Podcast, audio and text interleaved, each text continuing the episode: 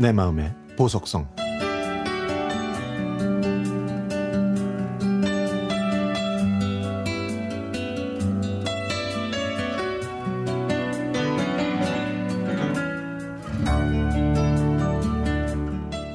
어린 시절의 친구들이 그리운 저녁입니다. 손수건을 왼쪽 가슴에 달고 커다란 이름표가 낯설었던 초등학교 시절로 돌아가 봅니다. 선생님의 앞으로 나란히 구령에 저희는 두 손을 앞으로 쭉 뻗습니다.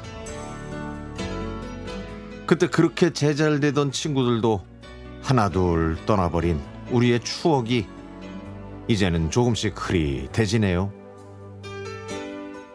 제 오빠와 함께 다녔던 그 초등학교 자리에는 지금 느티나무만 우두커니 서 있습니다. 학교는 흔적도 없이 사라졌죠. 넓었던 운동장 자리에는 잡초만 우거진 채로 남아 있습니다. 벼가 누렇게 익어갈 때면 학교는 가을 운동의 응원 소리로 시끌벅적했고 그날은 하루가 부족할 정도였죠. 달리기에서 1등 한번 해보겠다며 아무리 열심히 달려도 늘 꼴찌를 독차지했던 저였지만 운동의 분위기만큼은 무척 즐거웠습니다. 망국기가 펄럭이던 운동의 날에는 엄마와 아빠, 할머니 모두 학교 언덕바지 나무 밑에 모여서 점심을 먹었는데요. 에이고, 그 자리에는 이제 잡초만 우거졌네요.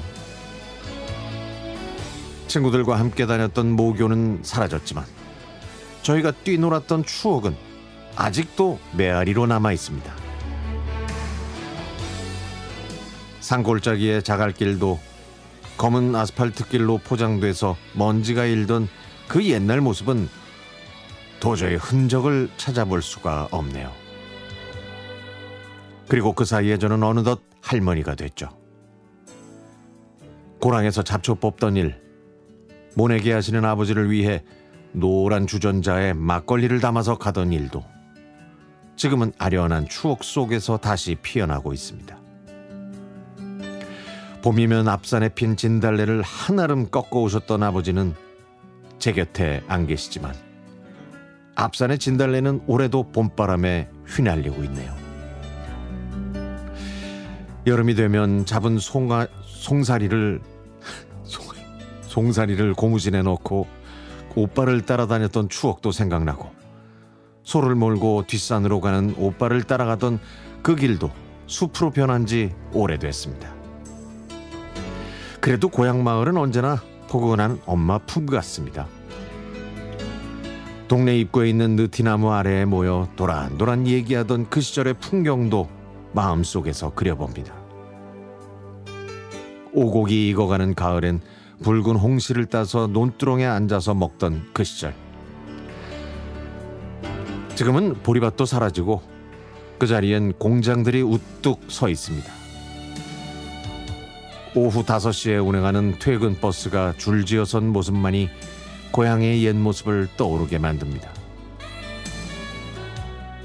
저기가 우리 논인데 하면서 손가락으로 그리는 사이에 해는 서산으로 기울고 있네요. 마음속의 고향이 아니라 제가 크고 자랐던 고향이 자꾸만 생각나네요.